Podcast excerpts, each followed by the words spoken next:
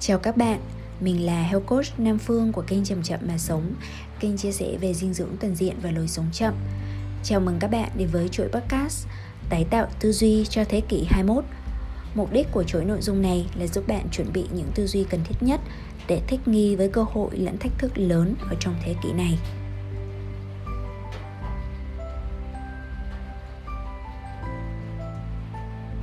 Các bạn ơi, tuần vừa qua của các bạn có suôn sẻ không? Có niềm vui hay điều gì thích thú diễn ra hay không? Phương biết rằng với tình hình hiện nay thì rất là nhiều người chúng ta đang bị mắc vào trong những cái trạng thái tiêu cực hay là nhìn thấy những cái vấn đề không vui ở trong cuộc sống chẳng qua là chúng ta bị hạn chế đi lại và giao tiếp xã hội và hạn chế những cái nhu cầu rất là cơ bản của con người nữa tuy nhiên á là phương thấy rằng nó cũng có rất là nhiều điều hay diễn ra ở trong cái thời kỳ này. Đó là mỗi người cho chúng ta đều có cái cơ hội để mà mình sống nhiều hơn với mình, trò chuyện nhiều hơn với mình và học lại cái kỹ năng mà Phương cho rằng là quan trọng bậc nhất ở trong thế kỷ 21 đó là cái kỹ năng về trò chuyện với chính mình. À trò chuyện với chính mình chính là cuộc trò chuyện quan trọng nhất đời mình. Bởi vì sao? Hẳn là các bạn biết rồi đấy. Cái cuộc trò chuyện mà diễn ra trong hầu hết cái thời gian mà chúng ta còn thức á, là thời gian mà chúng ta có những cái cuộc đối thoại ở bên trong đúng không? Các bạn cứ thử ngồi yên một chút mà xem thì sẽ thấy rằng là thông thường sẽ có rất là nhiều cái tiếng nói vang lên ở trong đầu. Và đấy là cái tiếng nói trong đầu của chúng ta thôi. Nhưng mà nó làm đủ chuyện hết. Nó diễn giải cái trải nghiệm mà vừa có trong quá khứ, hay là nó lên kế hoạch ở trong tương lai, rồi là, rồi phản biện, rồi lặp đi lặp lại một số cái câu chuyện như thể là đang trò chuyện giữa nhiều bên với nhau. Mà thực chất nó chỉ là chính mình thôi đây là một cái hiện tượng nó rất là tự nhiên và các nhà khoa học thần kinh gọi đó là hiện tượng tiếng nói nội tâm. Nó là một trong những cái phương tiện mà giúp cho chúng ta hiểu chính mình, giải nghĩa được những cái trải nghiệm của mình và từ đó hình thành nên cái bản sắc của mình. Vì vậy có thể nói rằng khi mà mình hiểu được về cái bản chất, vai trò của cái tiếng nói nội tâm thì đồng thời mình cũng hiểu được về bản thân mình và khi mà chúng ta biết được cả những cái công cụ giúp cho mình tháo gỡ những cái vướng mắc liên quan đến cái hiện tượng tự nhiên này, cái hiện tượng mà ai cũng có này, thì chúng ta sẽ cứu mình ra khỏi rất là nhiều cái vòng xoáy tiêu cực. Đó là cái lý do mà tại sao chúng ta cần hiểu hơn về cái hiện tượng này và phương sẽ giúp bạn ở trong số podcast này nhé. Trước hết thì phương muốn kể một cái câu chuyện nó liên quan, đó là vào năm 2018 khi mà hành nghề health coach rồi á thì một trong những cái lời khuyên ở bên ngoài các tiền bối hay nói với mình á, là mình phải walk the talk có nghĩa là phải làm gương. Mình nói cái điều gì đối với những cái người mà mình huấn luyện khai vấn thì mình phải làm được cái điều đó. Chính vì thế cho nên là uh, mình cũng rất là tâm niệm là mình phải có kỷ luật này mình phải sống một cách rất là lành mạnh. Và trong một số cái khoảng thời gian thì mình đã từng rất là gặp khó khăn trong cái việc là phải thức dậy sớm. Bởi vì cứ đến buổi tối là mình đọc sách. Không biết là có bạn nào cũng có cùng cái khó khăn giống như mình không? Tức là cứ đến buổi tối thì cảm thấy rất là được tập trung, yên tĩnh nè, rồi có tâm trạng muốn đọc sách, muốn nghiên cứu muốn làm cái điều mình yêu chẳng hạn. Nhưng chính vì thế khi mà mình say mê quá thì mình lại thức khuya. Thức khuya thì lại cực kỳ khó dậy sớm. Mà dậy sớm thì cũng lại là một một trong những cái lời khuyên phổ biến nhất. Như vậy mới lành mạnh, vân vân và vân vân. Và mình hoàn toàn hiểu cái lý do tại sao phải dậy sớm. Nhưng vì thức khuya, cho nên mình không có dậy sớm được. Cứ mỗi lần mà mình dậy sớm mình mở mắt ra thì mình nghe, thấy những cái tiếng nói rất là tiêu cực và rất là có tính phê phán ở trong đầu mình thậm chí nó giống như một cái tiếng chửi nó nói rằng là mày mà không dậy được sớm á, thì làm sao mà mày đòi làm một health coach? Rồi là nó nói rằng là mình như một con heo mình uh, lười biếng vân vân và vân vân. Tức là có rất là nhiều cái cách tệ hại để mà cái tiếng nói đấy nó chửi mình. Thì uh, trong một lần thì mình mới quyết định là mình thử chia sẻ lại những cái gì mà cái tiếng nói đấy vang lên ở trong đầu mình, ở trên page của mình luôn. Bởi vì mình, đấy là một cái nỗ lực để mình trở nên chân thực. Chứ mình không có muốn diễn là giống như là một ai đấy mà luôn luôn sống chuẩn chỉnh. Thì một cái điều hoàn toàn bất ngờ xảy ra là đấy là một trong những cái status được chia sẻ và nhận được cái sự đồng cảm lớn nhất từ trước đến giờ ở trên page của mình. Và hóa ra là rất là nhiều cái người bạn á mà mình cũng biết ở trong đời sống những cái người bạn mà mình hoàn toàn đánh giá đó là những cái người tích cực nghiêm túc à, hay là rất là dễ thương tích cực vân vân thì họ đều có cái tiếng nói đã từng chửi mắng họ đã từng phê phán họ.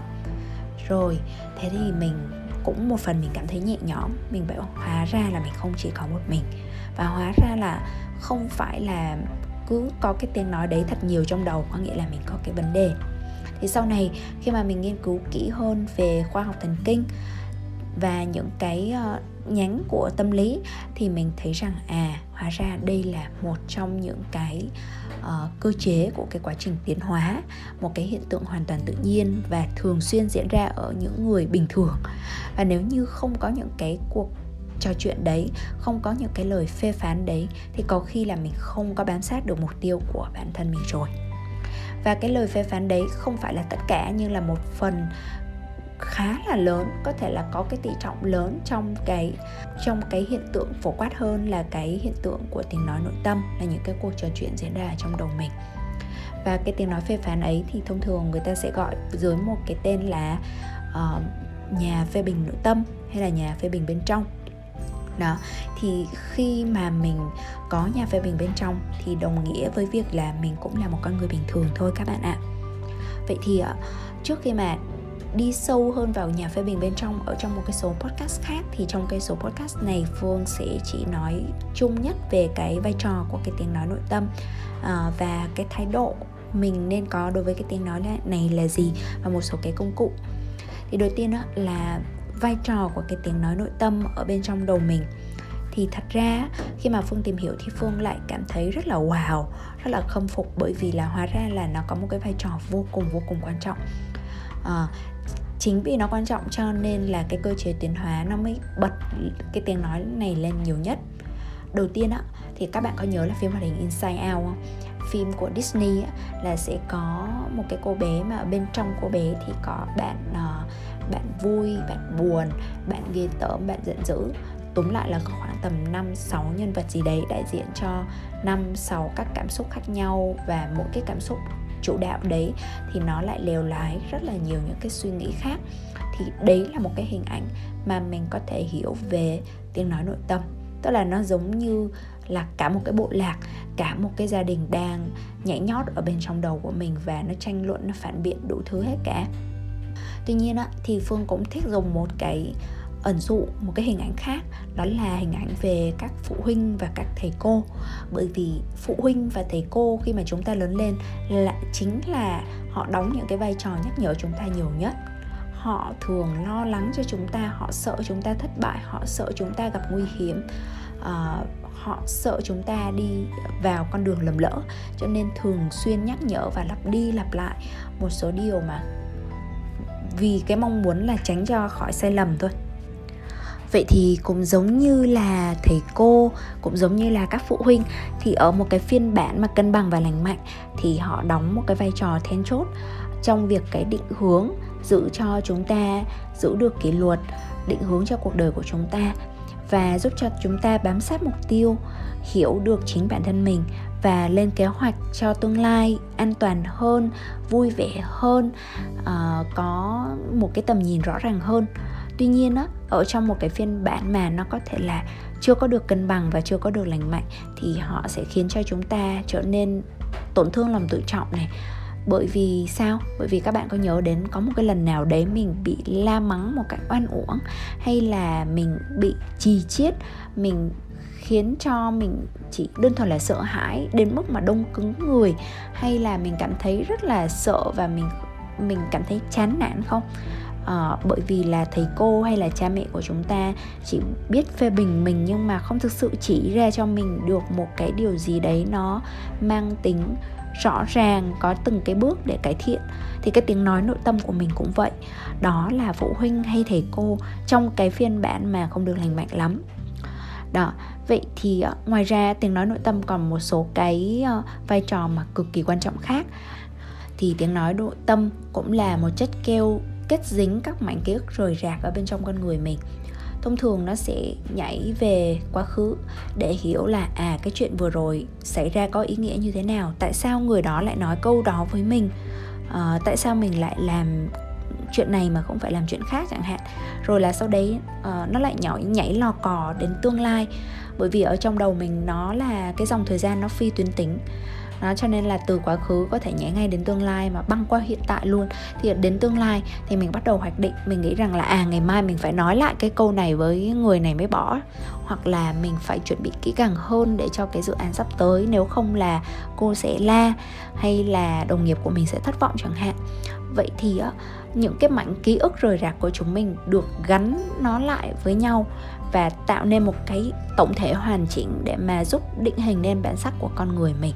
Dần dần á thì nhờ những cái cuộc uh, nói chuyện nội tâm này mà chúng mình mới hiểu và đưa ra một cái kết luận gì đấy về con người mình tự cho mình thấy rằng là mình có cái giá trị gì mình là ai.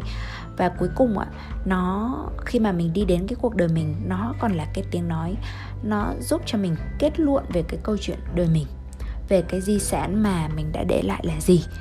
Thì giống như ở trong cái podcast cùng tên là dệt đan di sản của cuộc đời thì phương cũng đã từng có cái lời kêu gọi rằng là à tại sao chúng ta phải đợi đến lúc nào lúc nào nữa thì chúng ta mới nghĩ đến cái chuyện để lại di sản gì cho đời sau. Thực tế là chúng ta có thể dệt đan cái di sản cuộc đời mình ngay từ hôm nay bằng chính những cái hành động của mình đó vậy thì khi mà mình kết nối lại với cái tiếng nói nội tâm, mình vừa mới làm điều tốt, điều an lành, mình cảm thấy hạnh phúc, thì cái tiếng nói nội tâm nó cũng sẽ vang lên những cái tư duy tích cực nhiều hơn, những cái cuộc trò chuyện tích cực nhiều hơn, công nhận cho chúng ta nhiều hơn. Nhưng cũng có khi là chúng ta đã làm được một cái phần nào đấy tương đối tốt rồi, nhưng mà cái cuộc trò chuyện nội tâm đó thì lại không thực sự là muốn công nhận. Và thậm chí là vẫn phê phán rằng là chúng ta vẫn chưa chú đáo, vẫn chưa chọn bệ và ngay cả cái khi mà cái điều đấy diễn ra thì đấy là một cái hiện tượng tự nhiên. Và cái quan trọng là mình có thể điều chỉnh thái độ của mình với chính cái tiếng nói đấy đã, rồi mới đến cái công cụ mà mình có thể thực hiện để điều chỉnh nó. Về mặt thái độ ấy, thì phương thấy như thế này này cho dù là bạn hiểu về tiếng nói nội tâm dưới vai trò của dưới cái góc độ của khoa học hay là dưới cái góc độ của thiền tập thì thông thường ấy, cái thái độ quan trọng nhất mà tất cả các chuyên gia hay các uh, người hướng dẫn về tu tập đều nhấn mạnh đó là một cái thái độ không bạo động không đồng hóa không coi cái tiếng nói này là mình. Tức là bất cứ một cái hiện tượng gì xảy ra Ờ, mà mình quan sát được ở trong cái quá trình này thì mình đều biết được rằng đó chỉ đơn thuần là một cái hiện tượng đến và đi. Và cái chuyện của mình chỉ đơn thuần là nhắc nhở mình liên tục là đây không phải là mình. Cho dù là cái tiếng nói đấy có vẻ thuyết phục như thế nào, gây ám ảnh như thế nào, thì mình chỉ cần lặp đi lặp lại cho mình hiểu được rằng đây không phải là mình. Mình không nhất thiết phải tin ngay vào cái tiếng nói này còn cái khi mà phương nói là không bạo động, ở đây có nghĩa là mình không có cố gắng kháng cự hay là cãi tay đôi đối với những cái tiếng nói đấy. Bởi vì là cứ càng cố gắng kháng cự hay đè nén hay chạy trốn thì mình càng bị mất năng lượng. Bởi vì nó là hiện tượng tự nhiên mà. Khi mà cái gì nó tự nhiên diễn ra với tất cả những con người thì mình không cần phải là tiêu tốn thời gian và cái uh, năng lượng của mình để kháng cự để làm gì. Nó giống như là đánh nhau vậy đó. Uh, mà mình chỉ cần là hiểu được rằng mình có thể dùng vai trò của ngôn ngữ để cố gắng hiểu và diễn tả những cái điều gì bên trong mình thôi mà. Và đây là một cái quá trình mà nó đang giúp mình định hình chính mình đấy chứ. Nếu mình mất đi thì không còn là con người bình thường nữa. Cho nên á cái chuyện của mình chỉ là mình đặt mục đích quan sát quan sát xem chuyện gì nó diễn ra. Sau đấy mình hiểu và mình điều chỉnh cái thái độ, cách ứng xử với các cuộc trò chuyện thầm lặng mà đang diễn ra liên tục này. Nó khá là giống cái thái độ mà mình có thể sử dụng với người thân ở trong gia đình. Tức là bạn không có cái quyền chọn cha, chọn mẹ, không có quyền chọn người thân. Và dù họ là ai đi chăng nữa thì cư xử theo cái cách bạn thích hay không đi chăng nữa thì bạn vẫn, cuối cùng vẫn là cái hành trình trưởng thành lên, đủ để hiểu cho họ, đối diện với họ với một cái sự cảm thông. Và nếu được thì bạn sẽ tha thứ cho chính mình vì những cái tổn thương giữa bạn và họ gây ra cho nhau. Rồi, vậy thì bây giờ mình giới thiệu một vài cái công cụ mà mình có thể sử dụng để mà điều chỉnh lại cái tiếng nói, nội tâm này nó ở một cái mức độ lành mạnh nhé bởi vì rằng là khi mà không lành mạnh thì mình sẽ gây tổn thương cho bản thân mình rất là nhiều. Ngay cả rằng là hầu hết mọi người có khen ngợi, có công nhận mình như thế nào mà bản thân mình không công nhận, mình coi rằng là mình kém cỏi, mình chưa đủ tốt, vân vân và vân vân đó, thì nó sẽ gây tổn thương cho mình. Và khi mà bạn lặp đi lặp lại cái một cái cuộc trò chuyện nào đấy ở trong đầu mình càng nhiều thì càng có cái khả năng mà bạn trở thành cái con người mà cái câu khẳng định đấy nó nói về. Top 3 cái công cụ này thì mình nhặt ra ở trong một rổ rất là nhiều cái công cụ khác nhau uh, được tham khảo từ nhiều nguồn khác nhau. Nhưng đây là những cái công cụ mà mình cảm thấy là dễ ứng dụng nhất này uh, và nó lại tạo ra những cái hiệu quả rất là lớn và mình nhìn thấy được cái tính ứng dụng đấy nó đã giúp học viên của mình những cái người mà mình khai vấn rất rất là nhiều. Đó thì cái công cụ đầu tiên đó, đó là công cụ viết nhật ký trải nghiệm. Viết nhật ký trải nghiệm thì là có lẽ là rất là nhiều người trong chúng ta đã từng làm rồi đúng không? Cho dù là lúc bé mình được bố mẹ hướng dẫn hay là sau này khi mà mình đến tuổi dậy thì mình lớn lên mình có cái nhu cầu diễn đạt về bản thân mình một chút. Tuy nhiên á khi mà ở trong uh, cái cách ừ, sử dụng này á thì phương khuyến khích rằng là các bạn có thể là viết nhiều hơn về những cái trải nghiệm tiêu cực nhưng mà từ cái quan điểm của người kể chuyện khách quan. Bởi vì sao nhỉ? À, và nó là như thế nào nhỉ? Đầu tiên á tại sao phương lại khuyến khích là viết về trải nghiệm tiêu cực? Bởi vì một cái sự thật về cái não bộ của chúng ta là thường á, nó sẽ tập trung vào cái trải nghiệm tiêu cực nhiều gấp 6 hay 7 lần những cái trải nghiệm tích cực. Cái trải nghiệm tiêu cực đấy, tại sao nó lại phóng đại lên? Là bởi vì là đấy là một cái cơ chế giúp cho mình sinh tồn, giúp cho mình để ý đến những cái điều mà mình thiếu sót để mình còn cải thiện nhưng mà nếu như nó cứ giữ ở trong đầu nhiều quá, với một cái tỷ lệ lớn quá so với những cái trải nghiệm tích cực ạ thì nó sẽ khiến cho mình rất là mất lòng tin về bản thân mình và mình làm cái gì mình cũng nghi ngờ bản thân mình hết. Vì vậy, mình đổ nó ra trang giấy, mình viết lại với một cái vai trò của người kể chuyện khách quan. Tức là thay vì, ví dụ như thay vì phương nói rằng là hôm nay mình đã ngủ dậy muộn, mình thật là một người tệ hại, vân vân và vân vân ạ thì mình sẽ viết như sau. À, hôm nay vào lúc 6 giờ 30 thì Phương mới thức dậy. Hôm qua cô đã thức khuya vì một cái quyển sách quá là hay. Hôm qua cũng là ngày mà khóa học của cô đã thực hiện một cách hết sức là chu toàn đã kết thúc. Và vì vậy là phương cũng có một cái tâm lý là bản thân mình được nghỉ xả hơi và vì vậy, phương quyết định là sẽ cho mình làm việc mà mình yêu thích nhất, đó là đọc sách, vân vân và vân vân. Đó, thì đấy là một cái mẫu mà mình làm thôi, nhưng mà bạn hiểu ý mình không ạ? Đó là mình không có viết tôi, mình không xưng mình, mà mình viết như thể là có một cái ai đó đang quan sát chính bản thân mình vậy. Tại vì sao? Đó là để tạo khoảng cách với cái vấn đề của mình. Mình không đắm chìm vào cái câu chuyện của mình rồi mình bị uh, khiến cho cái vấn đề này nó trở nên nó cá nhân hóa mà mình viết nó như một cái câu chuyện rất là khách quan đây là cái cách mà một cái công cụ mà mình đã bày cho cái bộ lạc thân khỏe tâm an và là một cái phần rất là quan trọng ở trong trải nghiệm bộ lạc. Hầu hết các bạn thì đều có thực hành viết lại những cái trải nghiệm của mình như vậy và nhiều người đã nhìn thấy được cái vấn đề này nó mang tính phổ quát hơn hẳn so với những cái mà họ tưởng là nó chỉ là cá nhân của mỗi con người nào đấy thôi. Cái công cụ thứ hai là một cái phương pháp đó là tưởng tượng mình đang nói chuyện với một người bạn thay vì là uh, nhìn vào cái vấn đề của mình. Thường á khi mà mình có một cái câu chuyện nào đấy mà tiêu cực thì bản thân mình chỉ trò chuyện với chính mình thôi thì mình sẽ dễ đi vào một cái khuynh hướng là khuynh hướng phê phán khuynh hướng nạn nhân hay là khuynh hướng muốn đổ lỗi cho người khác. Nhưng mà mình cứ thử tưởng tượng là à nếu như cái đứa bạn thân của mình nó cũng vừa mới gặp một cái chuyện xui rủi như thế hoặc là nó vừa lỡ gây ra một cái hành động gì đó nó không được uh, hay cho lắm thì mình sẽ khuyên nó cái điều gì? Hay nếu không phải là một người bạn thân thì có thể là một người mình rất là tôn trọng và thương quý. Thì tùy bạn tưởng tượng bạn chọn cho mình một cái nhân vật và bạn có thể uh, nói với mình giống như là đang khuyên cái người bạn kia và sau đấy thì bạn chỉ cần làm theo lời khuyên của chính mình thôi. Tại sao mình lại có phương pháp này? Đó là bởi vì chúng ta cũng có một cái xu hướng là chúng ta rất là dễ cảm thông với những cái người thân yêu nhất của mình, nhưng mà lại rất là khó cảm thông đối với chính mình. Và khi mà chúng ta nói chuyện với chính mình thì thường không có những cái ngôn từ nó tử tế như là nói chuyện với người khác. Vì vậy, đây là một cái phương pháp để giúp cho chúng ta cân bằng lại cái xu hướng hay cá nhân hóa, những cái chuyện phổ quát rồi là mình lại cảm thấy tự ái và mất lòng, tự trọng. Cái phương pháp cuối cùng mà phương muốn mời gọi các bạn thử đó là phương pháp lắng nghe và công nhận nhà phê bình.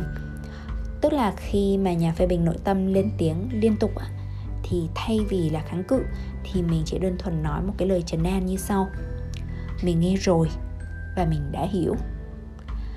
Mình nghe rồi và mình đã hiểu là để cái phần sợ hãi và bất an đó bên trong mình được ghi nhận còn ngược lại, nếu mà mình không ghi nhận cái, những cái lo lắng, những cái nỗi sợ đó bên trong mình thì cái tiếng nói phê bình thì mình sẽ càng trở nên mạnh mẽ. Bởi vì là các bạn phê bình ấy sẽ muốn mình được đảm bảo là mình rút ra được bài học để không mắc sai lầm và không mắc phải những cái điều đau khổ ở trong tương lai từ cái sai lầm đấy. Các bạn ơi, các bạn thế nào rồi? Phương hy vọng rằng là không quá khô khan khi mà giới thiệu cho các bạn những cái công cụ như vậy. Cho dù là bằng cách nói, bằng cách giữ cái cuộc trò chuyện đấy ở trong đầu, hay là đơn thuần bắt đầu cho mình những cái công nhận rằng đây là những cái hiện tượng bình thường, những cái khó khăn mà chúng ta, ai ai đều đang có, đều đang phải trải qua vì là một cái chủ đề nó rất là to, cho nên với cái thời lượng như hiện tại thì mình chỉ có thể đi nhanh qua những cái ý như vậy thôi. Càng quan sát thì càng rút ra được những cái bài học về chính bản thân mình một cách sâu sắc nhất qua thời gian. Phương, cảm ơn các bạn và mình sẽ tạm dừng podcast ở đây. Mong cho các bạn có ngày thật vui và đêm thật yên. Xin chào tạm biệt và hẹn gặp lại các bạn vào thứ ba hàng tuần.